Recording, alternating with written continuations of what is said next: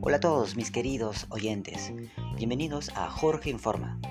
En este primer episodio del podcast hablaremos sobre cómo disminuir la contaminación ambiental y del cuidado de nuestra salud integral. Para ello les presentaré dos consejos y algunos argumentos que justifican su realización. Sé que esta información te será muy útil, entonces empecemos. Consejo 1. Evita utilizar combustible contaminante como el querosene ya que este emite gases que afectan al ambiente y a nuestra salud, provocando enfermedades como la neumonía o el cáncer al pulmón. Consejo 2. Realiza actividad física aeróbica con movimientos que pongan en actividad a tu cuerpo.